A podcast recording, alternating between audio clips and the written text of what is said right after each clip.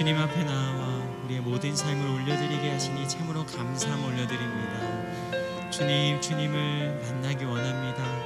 이 아침 더욱더 주님을 알기 원합니다. 우리 가운데 임재하사 주님으로 인해 기뻐하며 감사하는 귀한 아침이 되게 하여 주옵소서. 모든 영광과 감사를 주님께 올려드리오며 예수님 이름으로 기도드립니다. 아멘.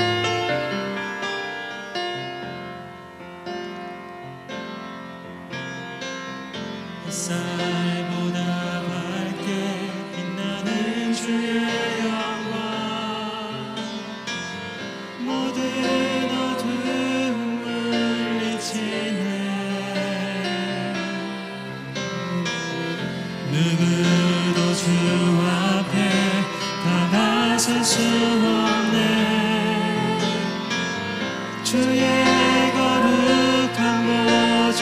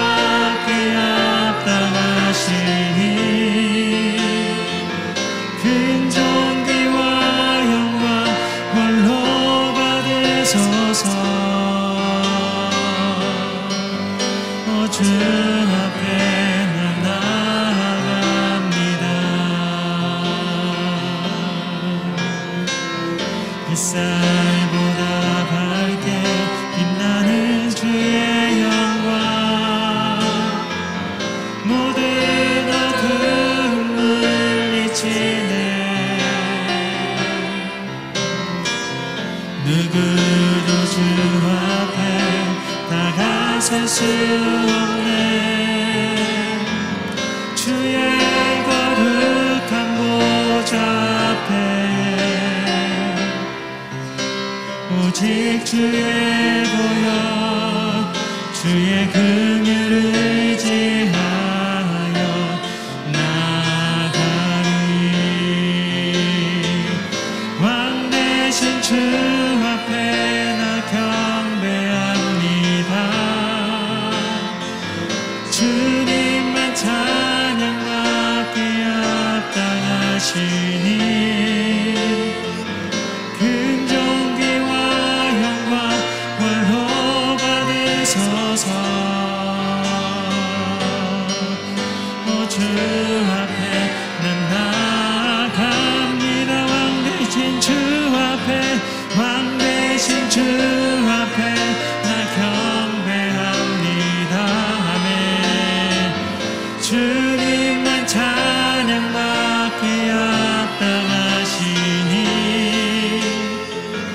kings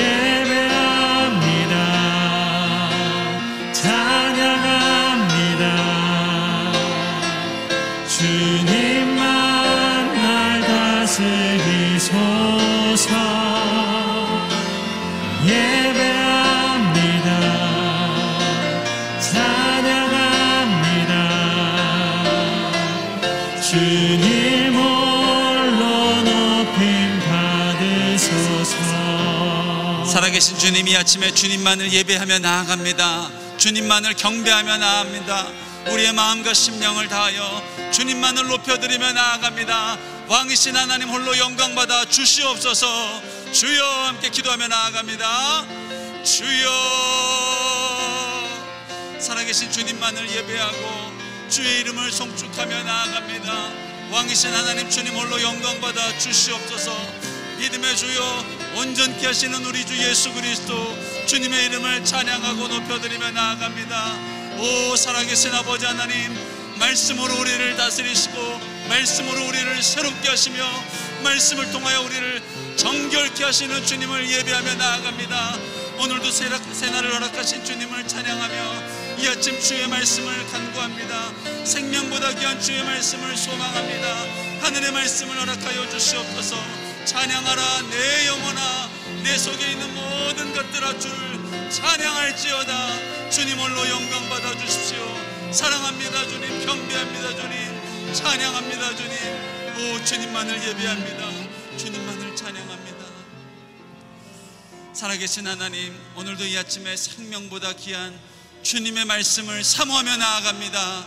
우리의 눈을 열어주시고 귀를 열어 주시옵소서.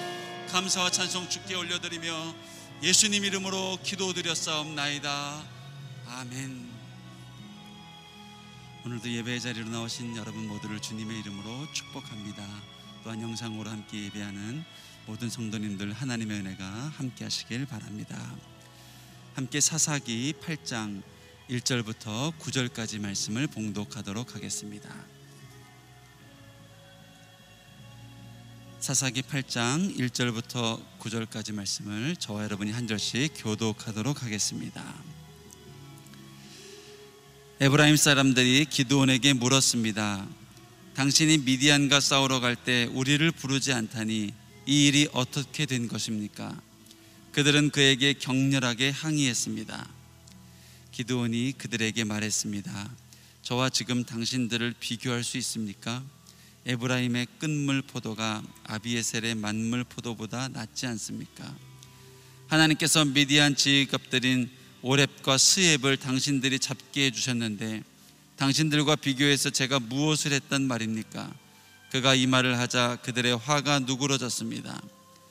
기도원과 함께 있던 300명의 용사는 지쳤지만 적을 추격하며 요단강에 이르러 강을 건넜습니다. 기드온이 숫곳 사람들에게 말했습니다. 부탁입니다. 제 용사들에게 빵 덩어리를 좀 주십시오.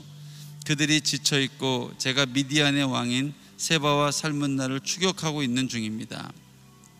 그러나 숫곳의 지도자들이 말했습니다. 지금 세바와 살문나의 손이 지금 당신 손 안에 있기라도 합니까? 왜 우리가 당신의 군대에게 빵을 줘야 합니까? 그러자 기드온이 대답했습니다. 그러면 여호와께서 세바와 살문나를 내 손에 주실 때 내가 들과 시와 찔레로 당신들의 몸을 찢어버리겠소. 그는 그곳으로부터 분우엘로 올라가 그곳 사람들에게도 이와 똑같이 물었습니다. 그러나 분우엘 사람들도 숫곳 사람들이 대답했던 것처럼 대답 함께 읽겠습니다. 그가 분우엘 사람들에게도 말했습니다. 내가 안전하게 돌아올 때 이 탑을 부수어 버리겠소.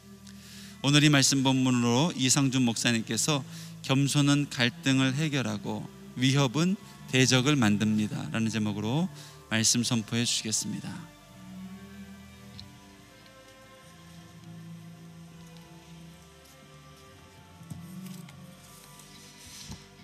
할렐루야. 오늘 하루도 말씀으로 성령으로 충만하시기를 축복합니다. 네, 기도니 승리를 거두지만 그러나 이스라엘 어, 지파 내부적으로 갈등이 일어나는 그런 어, 장면의 본문입니다. 오늘 본문의 말씀 1절 같이 읽어보겠습니다. 시작. 에브라임 사람들이 기도원에게 물었습니다. 당신이 미디안과 싸우러 갈 때 우리를 부르지 않다니 이 일이 어떻게 된 것입니까? 그들은 그에게 격렬하게 항의했습니다. 네, 에브라임 지파가 기도원에게 와서 격렬하게 항의를 했다. 어, 한마디로 다른 말로 표현하자면 이제 시비를 건 것인데요. 미디안과 싸울 때 왜 처음부터 우리를 부르지 않았느냐?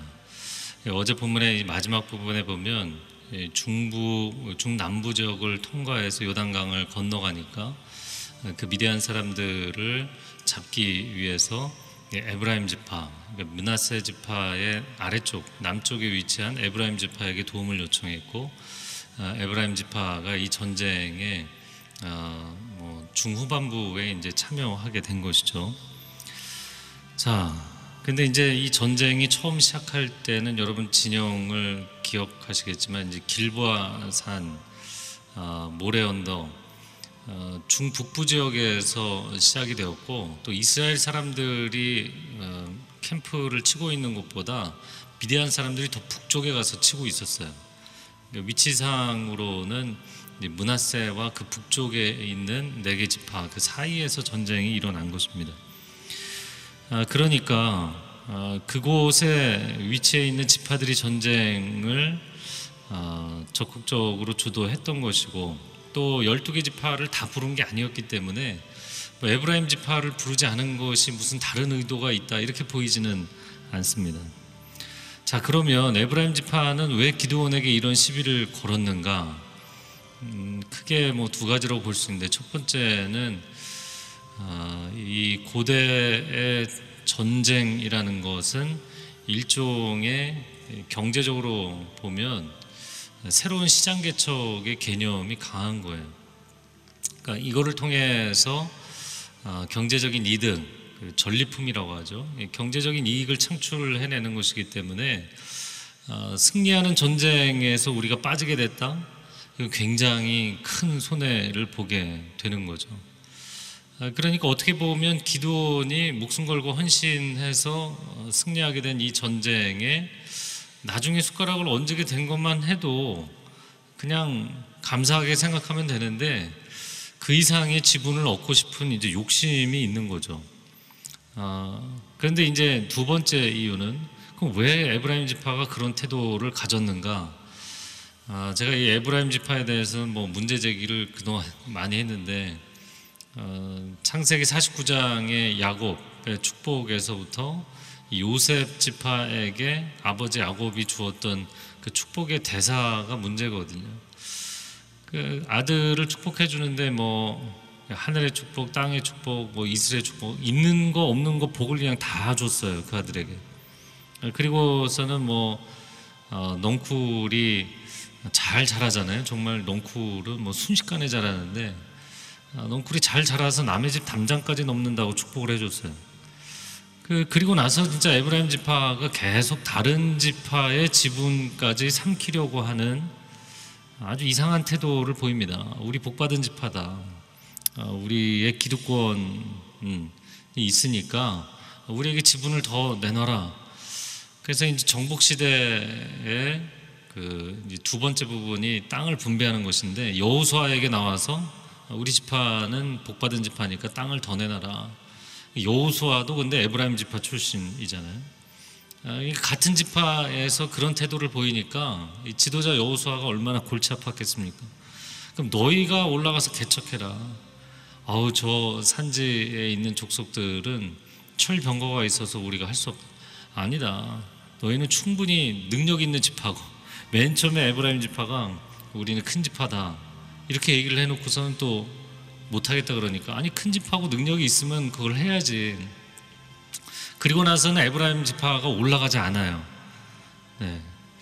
그런 잘못된 태도를 보였고 기드온에게 또 잘못된 태도를 보였고 아, 그리고 이제 이후에 나오는 입다 사사 입다 때도 또 똑같은 대사를 합니다. 입다는 기드온과는 성향이 달라서 이 사람은 힘께나 쓰고 성격이 굉장히 급한 사람이었거든요. 네, 그래서 이제 에브라임 지파를 그냥 받아주지 않고 들이받았죠. 아, 기도는 이제 유순한 사람이어서 에브라임 지파하고 싸우질 않습니다. 왜 기도원이 싸우지 않았는가? 또 뒷부분은 좀 태도가 바뀌잖아요.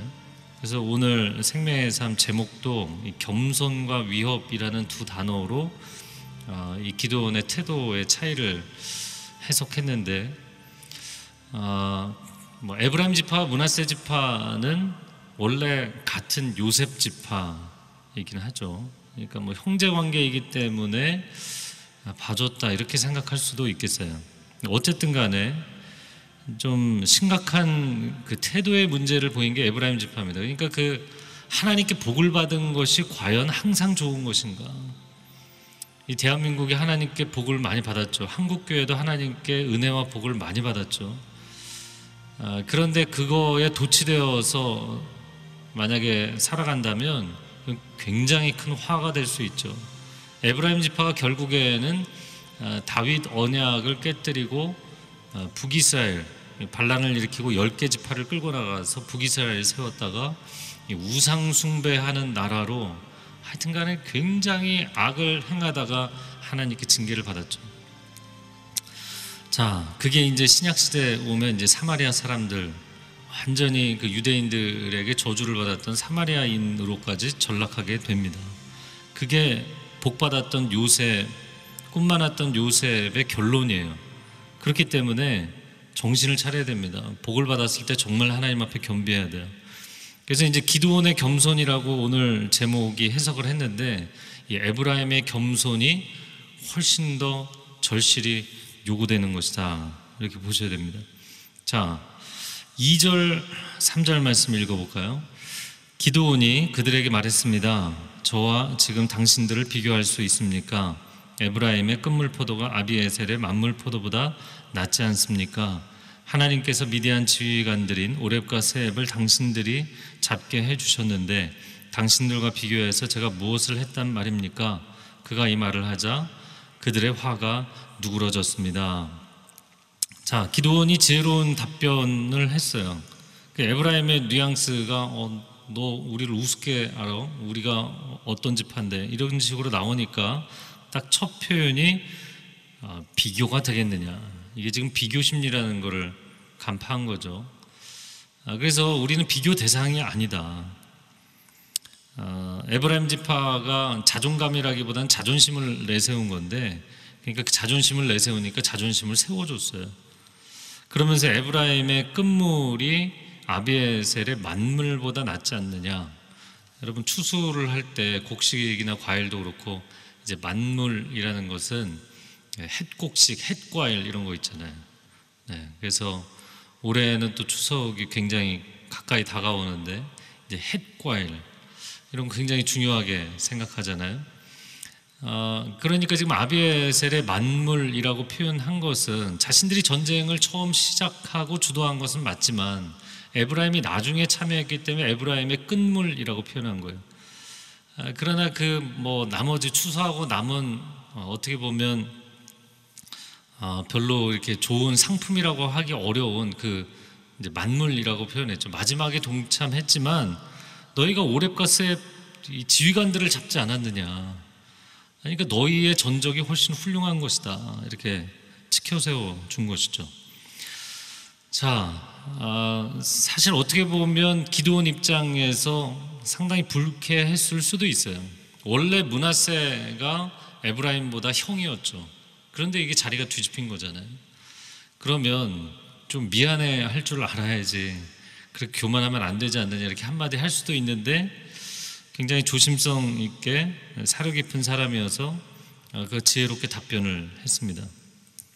자, 교회도 보면 영적 전쟁은 사탄과 치르는 것이고 세상과 어, 해야 되는 것인데 이 내분이 일어나는 문제가 훨씬 더 심각한 거예요. 어, 전장에서는 칼을 빼어들고 그리고 백성들 앞에서는 화해의 손을 내밀 수 있는 하나님의 사람들이 될 수 있기를 축복합니다. 이게 다윗과 사울 왕의 결정적인 차이점이었죠. 다윗이 최고의 무장이었지만 아, 그러나 그는 궁에서는 자기 사람들과 함께 있을 때는 칼을 빼지 않았죠. 수금을 타는 사람이었고 사울은 왕궁에서 막 창을 던지고 온 난리를 치잖아요. 문물을 겸비한다는 것을 오해하는 사람들이 있죠. 예. 그러니까 왕궁에서 칼을 빼면 안 되잖아요. 전쟁터에서 칼을 빼는 것이지. 그러니까 언제 어디에서 칼을 뺄 줄 알고 펜을 꺼낼 줄 아, 아는지 그 정확한 분별력이 필요한 것입니다. 자, 그런데 이제 두 번째 부분에 대한 해석이 문제입니다. 자, 4절 말씀해 보면 기도원과 4절 보여주세요. 4절 기도원과 함께 있던 300명의 용사는 지쳤지만 적을 추격하며 요단강에 이르러 강을 건넜다. 5절 같이 읽겠습니다. 기도원이 수꽃 사람들에게 말했습니다. 부탁입니다. 제 용사들에게 빵덩어리를 좀 주십시오. 그들이 지쳐 있고 제가 미디안의 왕인 세바와 삶은 나를 추격하고 있는 중입니다. 자, 요단강 건너, 요단 동편, 지금 숲곳이라고 되어 있는데, 여러분 창세기에서 보셨던 기억이 날 거예요. 야곱이 야복 나루터에서 기도하고, 그 야복 나루터를 건너서, 그러니까 요단강이 있으면 요단강의 동쪽 지류이죠. 아, 그러니까 이 야복 나루터를 건너서, 여전히 요단 동편 땅입니다. 아, 에서와 잘 화해를 하고 나서 숲곳으로 가게 되죠. 이 숲곳이 우리간이다. 그래서 자기 이제 가축대를 거기서 돌봤던 것에 어, 연유하는 이름입니다. 자, 그래서 그 숲곳에 머물렀고 그리고 9절 8절에 보면 분우엘이라고 되어 있는데 이 분우엘은 브니엘의 다른 이름으로 추정이 됩니다. 브니엘이라는 것도 야복 나루토에서 있었던 이름이잖아요. 그러니까 다 요단 동편입니다. 요단 동편이지만 아, 그러나 이 숫곳 사람들과 분우엘 사람들은 요단 동편의 갓지파에 해당이 되는 사람들로 추정이 됩니다. 같은 이스라엘 사람들이란 말이죠. 이 300명으로 전쟁을 치렀으니까 굉장히 기동력이 있는 건 좋았겠지만 얼마나 지쳤겠어요. 일이라는 것도 여러 사람이 함께 하면 좀 속도가 느려지지만 좀 이렇게 몇몇 사람들이 하면 속도는 빠르지만 굉장히 그 사람들이 빨리 번아웃이 되는 거죠. 아, 그런데 지원을 거부했습니다. 빵 좀 달라고 하는데 그걸 거부했어요. 왜 그랬는가? 아직 전쟁이 끝난 게 아니지 않느냐. 아, 나중에 만약에 미디안이 반격해서 미디안이 이기면 이 보복이 두려웠던 것이죠.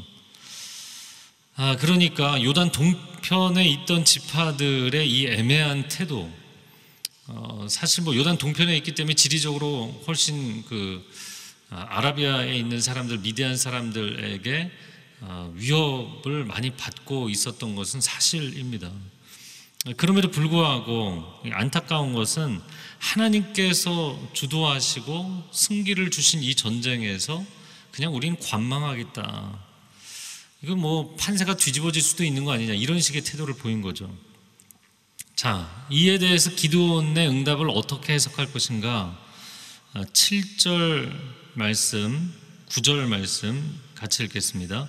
그러자 기도원이 대답했습니다. 그러면 여호와께서 세바와 삶은 나를 내 손에 주실 때 내가 들가시와 찔레로 당신들의 몸을 찢어 버리겠소. 그가 분우엘 사람들에게도 말했습니다. 내가 안전하게 돌아올 때 이 탑을 부수어 버리겠소. 어, 지파 연합체로서의 이스라엘의 결속력이 아, 약한 점도 있었지만 하나님께서 이 고통의 때에 구원자를 일으키신 거잖아요. 하나님이 승기를 주신 이 전쟁에서 끝까지 불신하면서 관망하겠다. 우리는 하나도 손해보지 않겠다. 이런 이기적인 태도를 보인 거예요. 그래서 오늘의 이 생명의 삶의 제목과 생명의 삶 필진의 해석은 기도원을 문제를 삼았는데 저는 기도원보다 이 사람들의 태도를 더 문제 삼아야 된다고 봅니다. 여러분 진실을 알면서도 침묵하면 그것이 거짓말을 하는 것이다. 진실에 대해 침묵하는 것이 곧 거짓말이다. 이렇게 보잖아요. 치열한 영적 전쟁의 상황에서 나는 끝까지 중립을 지키겠다. 이런 태도. 마태복음 12장 30절에 나와 함께 아니하는 자는 나를 반대하는 자요 나와 함께 모으지 아니하는 자는 해치는 자니라 예수님이 그런 말씀을 하셨어요. 영적, 영적 전쟁을 치르면서 힘든 점이 뭐 나 자신을 극복하는 것도 쉽지 않고 또 적과 상대하는 것도 어, 버거운 일인데 아, 이 에브라임 지파 같은 태도 어, 그리고 이 가치파 사람들 같은 태도 이런 태도가 이제 우리를 지치게 만드는 거죠. 굉장히 조금 도와주고 나서 지분을 요구하는 에브라임 지파 같은 사람들 또 전혀 도와주지 않고 관망하고 조롱하는 이 가치파 사람들 같은 태도 여러분 교회 사역을 하고 하나님 일을 하다 보면 아, 일 때문에 지치는 게 아니에요 인간관계가 너무 지치게 만드는 거예요 아, 다윗에게도 전쟁에서 승리하는 것보다 인간관계가 힘들었어요 사도 바울도 목숨 걸고 선교하고 전도하는 거는 그건 그냥 목숨 걸고 하면 되는 일이에요. 근데 인간관계가 제일 힘들었어요. 너무너무 피곤한 일이었습니다. 자, 그런데 이 기도원이 에브라임 지파에게 보인 태도와 갓지파 사람들에게 보인 태도가 달랐다. 물론 아쉬운 부분이 있습니다. 아, 그러나 기도원의 태도를 무조건 잘못됐다고 볼 수가 있겠는가? 제가 오늘 사사기 21장을 어, 참고해서 봤는데요. 그 베냐민 지파가 문제를 일으켜서 나머지 여타 지파들이 베냐민 지파와 전쟁을 벌이는 게 이제 사사기 마지막 내용이죠. 근데 그 내용에서도 물론 여타 지파가 잘했다고 볼 수는 없지만 그럼 베냐민 지파가 우리 안에서 이런 도덕적인 성적인 타락에 빠져서 우리가 징계해야 된다 어, 라고 했을 때 글쎄 그들의 태도가 잘못된 것이었나요? 하나님께서도 어, 그들에게 결국에는 베냐민을 징계하게 하셨죠. 그러니까 하나님이 허용하신 전쟁이라고 볼 수 있습니다. 그런데 그 전쟁에 끝까지 참전하지 않은 사람들이 길르한 야베스 사람들이었죠. 어, 지금 생각해 보니까 그들도 요단 동편 사람들이었어요. 자, 그런데 이 길르한 야베스 사람들에 대해서 여타 지파가 징계를 내립니다. 그 징계를 내려서 길르한 야베스 사람들이 거의 뭐 씨가 마를 정도로 죽는 일이 있었어요. 아, 기도는 그 정도까지 하지는 않았습니다. 그래서 기도원의 징계가 과연 그가 교만하고 이 변질된 태도를 보인 것이냐? 물론 뭐 아쉬운 부분은 있어요. 다윗은 자기 사람들을 끝까지 이렇게 징계하지는 않았기 때문이에요. 그래서 다윗과 같은 지도자가 어, 더 인덕이 있는 덕장이다 이렇게 볼 수 있겠죠. 아, 그러나 어, 좀 다르게 해석할 수 있는 부분도 있다고 보입니다. 아, 이 관계의 갈등을 진화시켜야 될 사람들이 있고 징계를 내려야 될 사람들이 있습니다. 오늘날 교회에서는 징계가 거의 사라졌죠. 잘못을 해도 그냥 다 갈등을 싫어하기 때문에 다 그냥 가만히 있습니다. 아니 근데 교회가 징계가 너무 많이 사라졌어요. 초대교회 상황으로 놓고 보면 아나니아와 삽비라가 엄청난 헌신을 했잖아요. 여러분 그 정도 헌신을 하는 사람이 있냐고요. 그런데 아주 조금 적은 분량을 빼돌렸다고 해서 아, 그 사람이 징계를 받잖아요. 물론 그것은 베드로가 아, 너희가 성령을 속이려고 하느냐 이렇게 혼낸 것도 있지만 하나님이 직접 징계하신 거죠. 그래서 징계 자체가 잘못됐다고 얘기할 수는 없다고 보입니다. 아, 그리고 에브라임 지파와 갓지파의 차이는 뭔가요? 에브라임은 그래도 싸우기나 했죠. 이 갓지파는 전혀 하나도 거들지 않았어요. 에브라임 지파는 그래도 이 싸움에 함께하고 땀을 흘리고 노력을 한 부분이 있었어요. 그런 갓지파는 전혀 참전하지 않고 아무것도 도와주지 않고 어, 성 안에서 지쳐서 어, 정말 쓰러질 것 같은 이 300명의 용사들에게 격려와 박수를 해주지 못할 망정 어, 그들을 조롱하는 사실 이 전쟁에 엄청난 승기를 잡고 요단 동편까지 건너간 상황이었잖아요. 그런데 어, 말하자면 축구 뭐 3대 0으로 이기고 있는데 막판 5분 남았는데 그래도 뒤집어질지 몰라 뭐 이런 식의 태도. 어, 이 사람들이 같은 한국 사람인가 이런 어, 그런 식의 그 태도를 보였던 겁니다. 자, 그래서 저는 이거를 기도원의 태도를 무조건 잘못됐다고 보기는 어렵다 보입니다. 물론 아쉬움은 있습니다. 자, 그리고 기도원이 가졌던 보였던 반응 중에서 한 가지 그래도 명확하게 배울 점이 있습니다. 그것은 무엇이냐면 사명에 대한 초점과 집중력이에요. 대부분 이렇게 몸이 지치고 아, 떡을 못 먹은 정도가 아니라 뭐 떡을 빵을 좀 달라 그랬는데 빵뿐이겠습니까? 물을 마시는 것도 필요했겠죠. 그러니까 목이 타들어가고 배가 고프고 그 상황에서 뭐 더 이상 이 전쟁을 치르기 힘들 정도가 된 상태에 내분이 계속 일어나잖아요. 그러면 이게 진짜 아, 맥이 풀리게 돼 있어요. 손에 맥이 풀린다고요. 그런데 에브라임과는 화해해서 해결하고 이 갓 사람들에게는 여호와 하나님께서 이 전쟁을 승리케 하신 이후에 보자. 그리고는 적을 추격했어요. 저는 이 집중력이 매우 중요하다고 보입니다. 여러분 하나님의 일을 감당할 때 또 일터에서 여러분에게 맡겨진 일을 할 때 사실은 일터에서도 프로젝트를 진행하면서 방해하는 사람들, 도와주는 사람들보다 방해하는 사람들 때문에 중단하고 싶어지는 경우가 참 많은 거거든요. 여러분 중단하지 마십시오. 포기하지 마십시오. 타협하지 마십시오. 사람들과 싸우느라고 시간을 보내지 마십시오. 하나님이 맡겨주신 사명을 완수하는 사람들이 되시기를 축복합니다. 인간 관계를 아름답게 하고 공동체를 건강하게 세우는 것도 중요하지만 사명을 완수하는 게 중요한 거예요. 하나님께서 맡겨주신 사명에 기도원이 집중했다는 거. 너무나 지치고 사람들이 힘들게 하는데도 아, 그거는 끝나고 나서 얘기하자. 그리고서는 적을 추격했어요. 그리고 하나님이 그 적을 아, 기도원의 손에 붙여 주셨습니다. 할렐루야. 아, 물론 성숙한 아, 보다 더 성숙한 리더십을 발휘한다면 더 좋겠지만 아, 그러나 기도원에게 굉장히 배울 만한 점이 많이 있는 본문이라고 보입니다. 이 시간 함께 기도하겠습니다. 아, 월요일부터 금요일까지 한 주간 우리의 부르심의 자리에서 살다 보면 하나님 맡겨주신 일이 있는데 그 사명을 온전히 감당하지를 못하고 이 사람 저 사람 오해하고 힘들게 하고 내가 노력한 것에 자신이 지분을 가져가려고 하고 이런 사람들로 인하여서 지치게 되어 있어요. 상심하게 되고 어, 이게 무슨 의미가 있는가?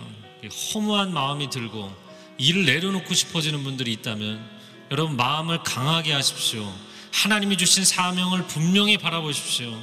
하나님께 주신 목표를 향하여서 표대를 향하여서 흔들림 없이 달려가는 사도 바울과 같은 기도원과 같은 영적 집중력을 발휘하는 하나님의 사람들이 될지어다.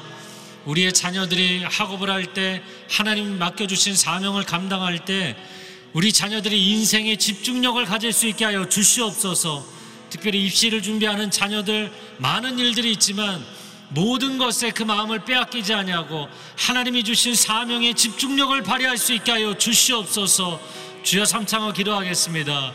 주여 주여 주여 오 사랑하는 주님 우리의 삶 가운데 우리의 생각과 우리의 시선과 우리의 마음을 분산시키고 빼앗아가는 너무나 많은 방해들이 있습니다 그러나 오늘 하루도 하나님 맡겨주신 사명에 집중력을 허락하여 주옵소서. 초점을 가지고 달려갈 수 있는 사람이 되게 하여 주옵소서. 표대를 향해 달려가게 하여 주옵소서. 부르심의 상을 향하여서 나아가는 사람이 되게 하여 주옵소서. 기도원과 같은 주님이 맡겨주신 사명 사도와 같이 하나님 맡겨주신 사명 그 사명을 타협함 없이 포기함 없이 달려갈 수 있는 하나님의 사람들이 될 지어다 일터에서도 학업의 자리에서도 하나님 사역의 자리에서도 하나님과 동행하기를 원합니다. 하나님과 함께 승리를 경험하기를 원합니다. 중단하지 않게 하여 주시고 심신이 지치고 관계가 지치고 어려움 가운데 있을지라도 하나님의 승리를 경험하게 하여 주옵소서. 하나님이 주시는 대승을 체험하게 하여 주시옵소서. 오 하나님 이러한 영적 집중력으로 오늘 하루도 이 한 주간 내게 맡겨주신 사명을 아름답게 완성하는 하나님의 사람들 되게 하여 주시옵소서 한 번 더 기도하겠습니다 기도할 때 영적 전쟁은 이 혈과 육의 싸움이 아닙니다. 우리를 끊임없이 영적으로 무너뜨리고자 하는 이 공중권세 잡은 자들 악한 영들의 대함입니다. 하나님의 전신갑주를 입고 내 가족과 싸우거나 동료들과 싸우거나 일터에서 싸우는 것이 아니라 하나님 일치와 연합을 허락하여 주시고 집중력을 가지고 영적 전쟁에서 어둠의 권세를 몰아내는 승리를 허락하여 주시옵소서. 두 손을 들고 주여 삼창어 기도합니다. 주여, 주여, 주여. 오 할렐루야 하나님 승리를 허락하여 주시옵소서. 기론이 이 전쟁을 치르면서 심신이 지쳐 있는 가운데 사람들의 그 어려움과 우애와 공격으로 인하여서 포기할 수밖에 없는 그 상황에서도 담대히 일어났습니다. 오 하나님 우리 가운데 이러한 지혜를 허락하여 주시고 이러한 능력을 허락하여 주옵소서. 바울이 복음을 증거하고 선교하면서도 수많은 유대인들의 공격에 어려움을 당하였습니다.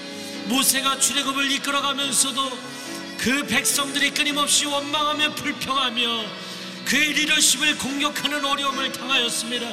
그럼에도 불구하고 하나님 맡겨주신 사명을 온전히 감당하였습니다. 하나님의 백성들이여 성령 충만할지어다. 믿음으로 충만할지어다. 하나님 맡겨주신 사명감으로 충만할지어다. 포기하지 말지어다. 강하고 담대할지어다. 오직 주님 맡겨주신 사명을 온전히 감당하는 백성들 되게 하여 주옵소서. 하나님 감사합니다. 삶의 자리에서 하나님 선악과의 문제도 참 큰 문제였지만 아담과 하와의 관계가 깨어지고 가인과 아벨의 관계가 깨어지고 인류 공동체의 관계가 정말 협력하기 어려운 관계고 하나 되기 어려운 관계라는 것이 늘 발목을 잡습니다.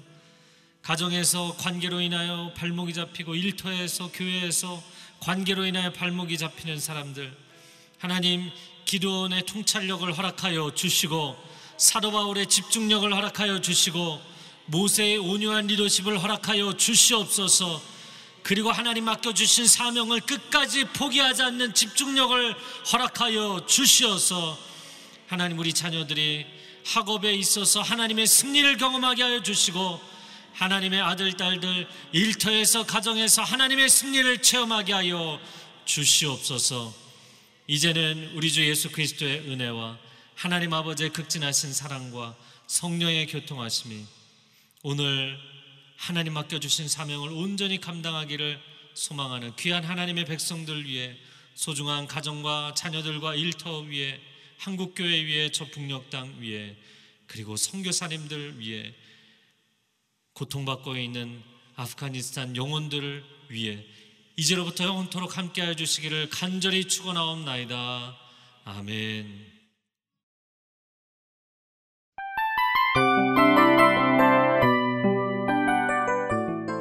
이 프로그램은 청취자 여러분의 소중한 후원으로 제작됩니다.